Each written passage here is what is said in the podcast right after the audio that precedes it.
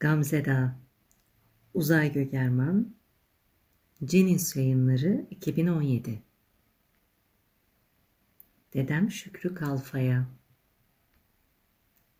Romanı Spotify Antika Soft çalma listesini dinleyerek okuyabilirsiniz. Birinci Bölüm Antika Bedenini sımsıkı saran giysisiyle motorun üzerinde en samimi erkek arkadaşını bile etkileyen bir görüntüsü vardı. Bu haliyle motora binişi, aracın üzerine yatar gibi duruşu, her seferinde ilgiyle izlenen, insanın içini gıdıklayan şahane bir sahne, omuzuna dökülen kumral uzun saçları, kaskının altında nasıl bir yüz gizlediğine dair merak, kaskını çıkarırken başını sağa ve sola doğru savurarak saçlarının kendiliğinden şekil almasını sağlaması ayrı bir cazibe veriyordu ona. Etkileyici, güzel bir kadındı Gamze Eda ve bunun özgüveni farkındalığıyla dolaşırdı. Her şeyden önce cinsiyetini sever, kadın olmanın değerini ve hakkını vererek yaşardı. Bahariye'de genellikle gün batımı saatlerinde bir motor gürültüsü duyulduğunda Birçok kişi onu görebilme umuduyla kafasını sesin geldiği tarafa çevirir, etrafı kontrol eder, Gamze Eda'nın motor üstündeki çekici güzelliğini görünce heyecanlanırdı. Güzelliğiyle kişiliği birbirini kusursuz tamamlıyordu. Yüzünden hiç eksilmeyen tebessümü, neşeli ve mutlu bir hayat yaşadığının açık ifadesiydi. O akşam Kadıköy, bir dizi yeni ilişkinin kurulmasına, var olan ilişkinin ortaya dökülmesine ev sahipliği yapmaya hazırlanıyordu. Eylül'ün ne sıcaktan bunaltan ne soğuktan titreten bir cumartesi günüydü. Kadife sokaktaki kalabalık akşamın ilerleyen saatlerinde giderek yoğunlaşıyordu. Gamze Eda genellikle yazı bu çevrede geçirir, Acıbadem'deki ofisinden çıkar çıkmaz gün içinde planlanmış buluşmaları gerçekleştirmek üzere motoruna atlayarak buralara gelirdi. Sıklıkla Antika isimli mekana takılır, oturduğu bir yer olmaz, çantasını ve kaskını bara teslim ettikten sonra bir masadan diğer masaya sohbet ederek dolaşırdı. İçkili bir mekan olmasına karşın motor kullandığı için çok az alkol tüketir, eğer fazla içmesi gerekmişse de ya motoru ile gelmez ya da aracını Kadıköy'de bırakıp oradan ayrılırdı.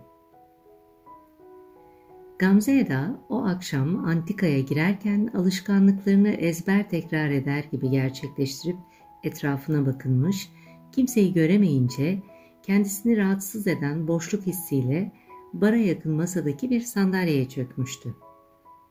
Tayfun ondan kısa bir süre sonra içeri girdi ve çevresine bakılmaksızın telaşla bara yöneldi. Hareketlerinden ve tedirginliğinden Gamze Eda buralara giren çıkan kişileri çok yakından bilirdi. Ortama yabancılık çektiği açıkça görülüyordu. Ne içeceğini bile bilmiyordu.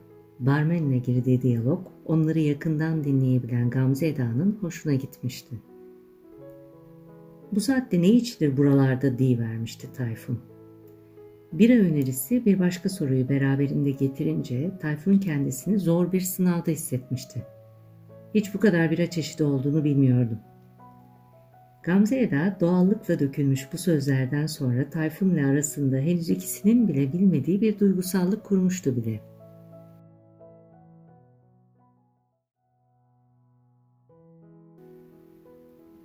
Antika'nın ev sahibi sayılırdı ve gelen müşterileriyle ilgilenmeyi pekala kendisine vazife edinebilirdi. Öyle de yaptı. Antika henüz cumartesi kalabalığını yaşamaya başlamamıştı. Ortam iki kişinin yakınlaşması için çok uygundu. Gamze Eda kalkıp Tayfun'un yanına teklifsiz oturdu.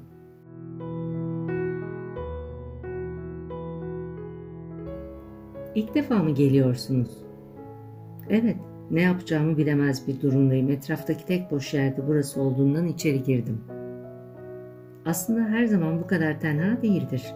Şans mı şanssızlık mı bilemedim şimdi. Benim için şans, mekan sahibi için kuşkusuz büyük bir talihsizlik olmalı. Kısa bir sessizlikten sonra Burada mı çalışıyorsunuz? Gamze Eda sesli bir kahkaha attı. Hayır müşteriyim ama sizinle karşılaştırılırsak biraz daha eskiyim. Buralar benden sorulur. Demeli miyim acaba bilemedim. Anlıyorum ben de sizin gibi mülayim olmayı çok isterdim hele bu akşam. Hiç bilemezsiniz.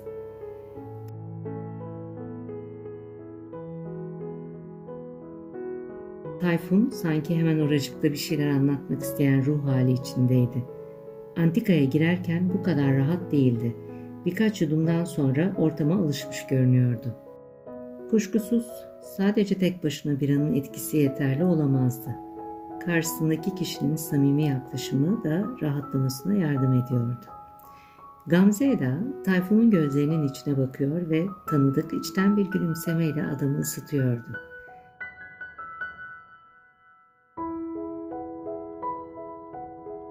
Daha çok nerelere takılırsınız Beyoğlu mu?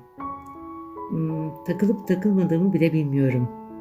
Çok önemli bir şeyi hatırlarmış gibi devam etti. Evet bir yere gitmem gerekirse arkadaşlarla Nevizade'yi tercih ederiz. Sanki arkadaşlarla kelimesi altta özenle çizilmişçesine biraz vurgulu söylendi. Evet, eskiden alışkanlıklar öyleymiş. Bu istemeden de olsa aralarındaki yaş farkını belirten önemli bir gönderme gibiydi. Ancak ikisi de üzerinde durmadı. İstanbul büyüdükçe kendisine başka başka çekim merkezleri yarattı. Haklısınız bizim kuşak daha çok Avrupa yakasında zaman geçirmeyi tercih ederdi. Ben Kadıköy'ü seviyorum. Kendimi evimde hissediyorum. Karşısı çok uzak. İş yeriniz de buralardaysa sorunu yok. Çok yakın. Ev o da. Çok şanslısınız. Antika'ya hala kimseler uğramıyordu. Öyle olunca barda duran Refik diğer işlerini yapmak üzere mutfağa gitti.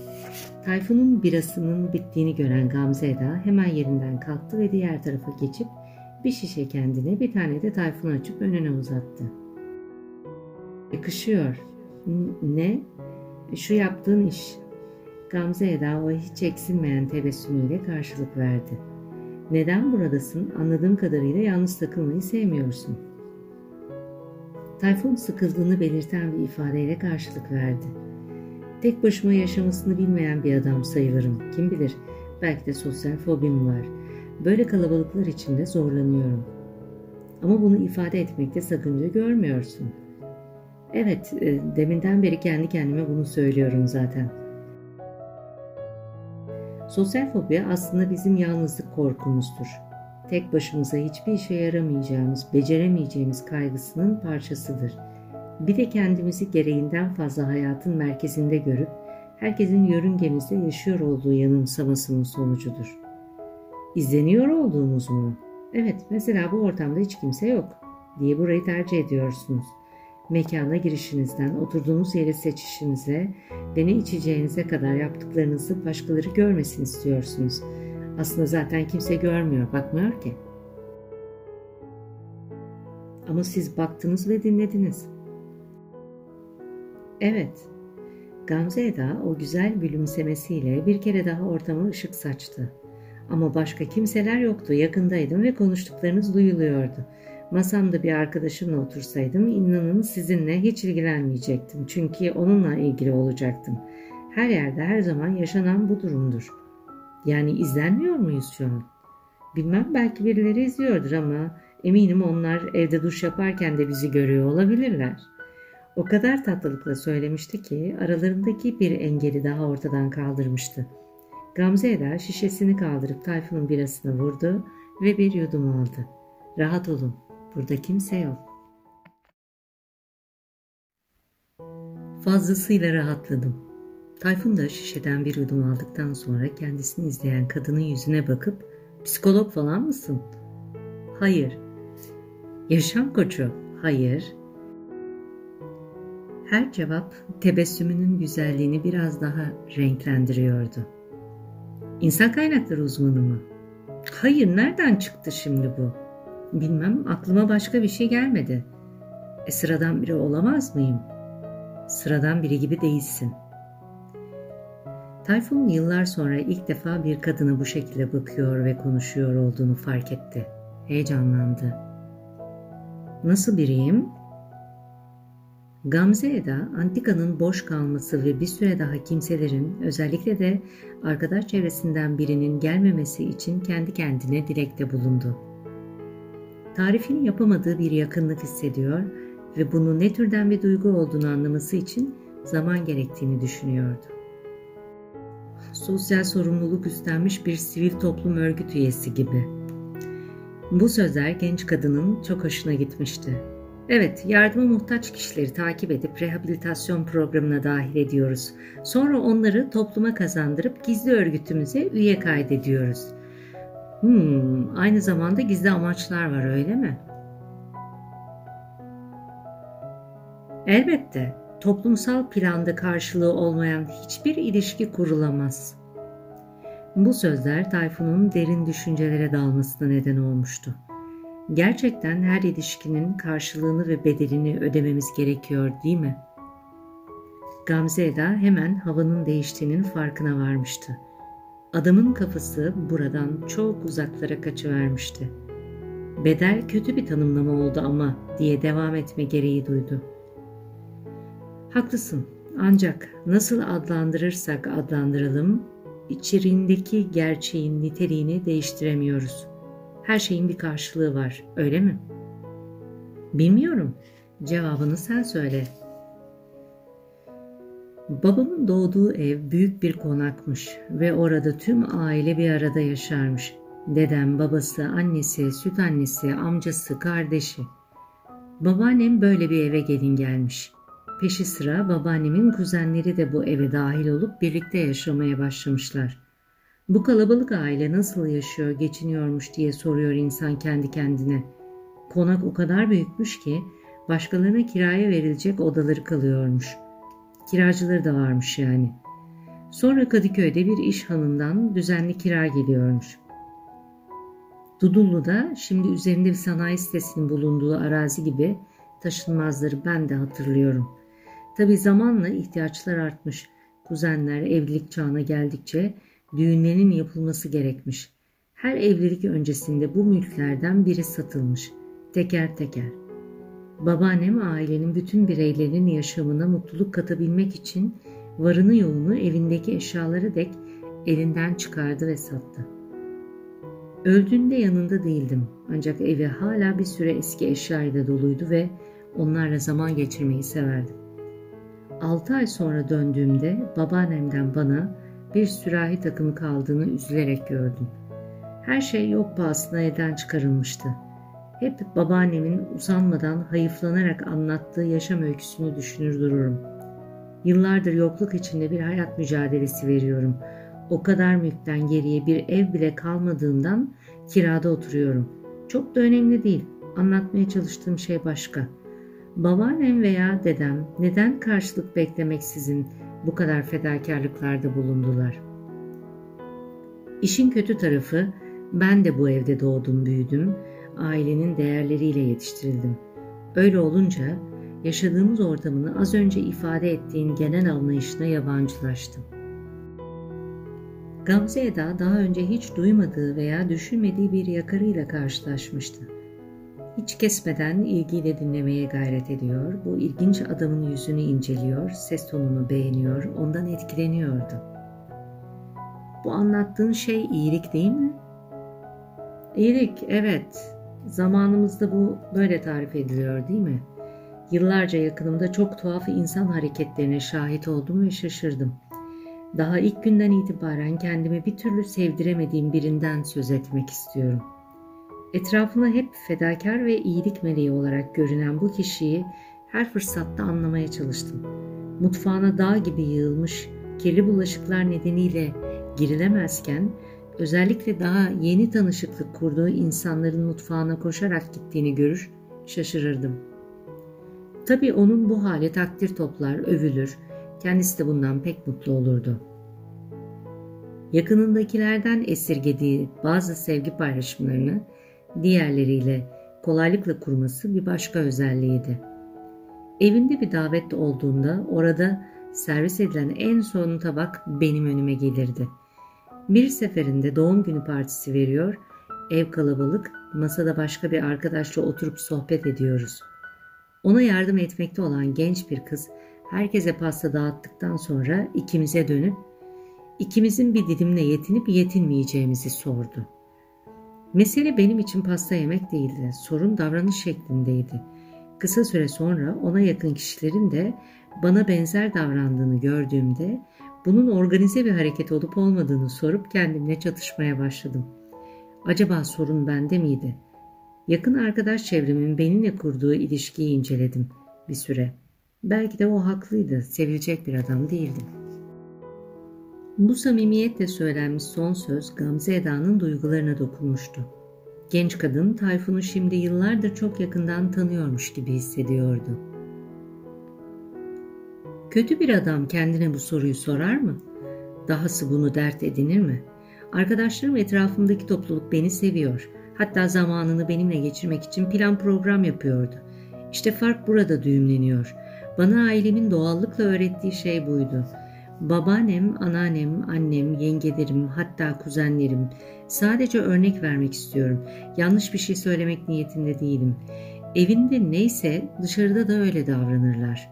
Yani bir başkasının evine gittiklerinde kendilerini iyi göstermek adına yapmacık bir şekilde kalkıp mutfağa bulaşığa yardıma gitmezler. Zaten evlerinde de bu işi doğallıkla yaptıklarından ve öyle olmasının doğru olduğunu bildiklerinden giderler ve evin sahibine bir şey sormaksızın işe koyulurlar. İçi dışı bir olmak bu değil midir? İyilik dediğimiz şey içselleşmemişse bu bizim kendi reklamımızı yapmamızın ötesine geçmez.'' Karşılık beklemeksizin yaptığımız şeylerden söz ediyorum. Evini bok götürüyorken başkasına yardım etmişsin ne önemi var? O kişiye dönecek olursam kısa süre sonra insanların arkasından konuşmaya başladığını üzülerek izlemişimdir. Ayrıca yaptıklarını teraziye koyar gibi hesap içine girmesi giderek ondan uzaklaşmama neden oldu. Çayı ben koydum, sen demle, ya da bardaklara sen koy muhasebesi yapan bir kişinin yaptığı iyilikten ne kadar konuşabiliriz ki? İşte bu nedenle karşılığı olmayan bir ilişki kurulmayacağı gerçeği beni fazlasıyla rahatsız ediyor. Tayfun şişedeki son yudumu da kafasına dikip bitirmişti. Antika yavaş yavaş müşteri almaya başlamıştı. Sohbet de yoğunlaşmış, karşılıklı farklı paylaşımlara yönelmişti. Arada Gamze Eda'nın tanıdıkları geliyor, selam verdikten sonra yanlarından ayrılıyordu. Üçüncü biradan sonra iki bardakta viski içti Tayfun ve Refik'in araya bıraktığı şatlarla kafası iyice dumanlandı. Artık ne konuştuğunu da şaşırıyor, cümleler yarım kalıyor, sürekli sırıtıyordu. Tam anlamıyla sarhoş olmuştu.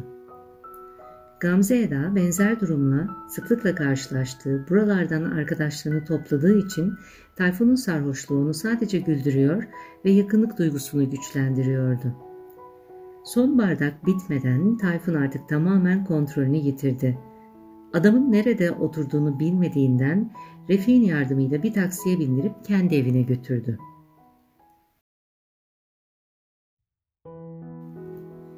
Gamze Eda'nın dairesi Göztepe Parkı'na yakın şirin bir çatı katıydı. İki oda ve bir de salondu. Eve tüm güzelliğini veren şey bahçeyi andıran geniş bir terasa sahip olmasıydı. Bir arkadaşıyla birlikte tutmuşlar ancak diğerinin başka bir şehre taşınması nedeniyle daire Gamze Eda'ya kalmıştı. Eski bir evdi. Su ve ısıtma tesisatı sorunluydu. Ancak İstanbul içinde hele bir çatı katında bahçeli bir eve sahip olmanın tüm şansını kullanmak istiyordu. Terasın peyzajı zamanla tamamlanmıştı. Bahçenin bir bölümü çiçeklerden oluşurken bir başka yerinde de fasulye, domates, semizotu, nane, maydanoz, biber gibi sebze yetiştiriyordu. Bu kadar büyük bir terasta elbette kedileri de oluyordu. Gamze Eda sıklıkla arkadaşlarını terasta birlikte zaman geçirmek için davet ederdi. Bu eve ilk defa tanıdığı adamları getirme gibi bir alışkanlığı elbette yoktu. Aslında şöyle bir durum söz konusuydu. Gamze Eda modern bir aile ortamında yetişmişti ve öyle yaşıyordu. İçtenliği çevresindekilere teklifsiz davranma ortamı sağlıyordu. Ama yine de herkesin Gamze Eda tarafından konmuş bir sınırı, farklı hakları ve etkileri vardı. Gamze Eda herkese ölçüsünü hissettiriyordu. Tayfun o kadar dağılmıştı ki onu eve çıkarabilmek, sonra yatırmak başlı başına iş olmuştu. Terası açılan salondaki büyük koltuğun üzerine çarşaf serdi, yatmadan önce sert bir Türk kahvesi yaptı. Tayfun sürekli konuşuyor, bir şeyler anlatmaya çalışıyor ancak cümleler öylesine birbirinden kopuk saçılıyordu ki hiçbir mantık kurgusuna sahip olmadığından anlaşılamıyordu. Zahmetli bir sürecin sonunda Tayfun başını yastığa koyabilmiş, hemen de derin bir uykuya dalmıştı. Bu durum Gamze Eda için fazlasıyla değişikti. Evde en son ne zaman bir erkek ağırlamış olduğunu hatırlamadı. Hemen yatamadı. Bir süre salonun içinde bekledi. Sonra terasa çıkıp elinde kahvesiyle küçük bir tur attı. Neydi şimdi bu? Nereden çıkmıştı bu adam? Evinde ne işi vardı? Antika'da yıllarca bir sürü insan tanınmış, hepsiyle uzun sohbetler yapıp hatta yıllara yayılan arkadaşlıklar kurarken birçoğu bu evin yolunu bile bilmezdi. Geriye dönüp yatan adama baktı ve ne hissettiğini sordu kendine. Tuhaf bir şey vardı. Çünkü yakınlık duyuyordu. Tarifini yapamadığı bir duygu vardı içinde ve kendisini heyecanlandırıyordu.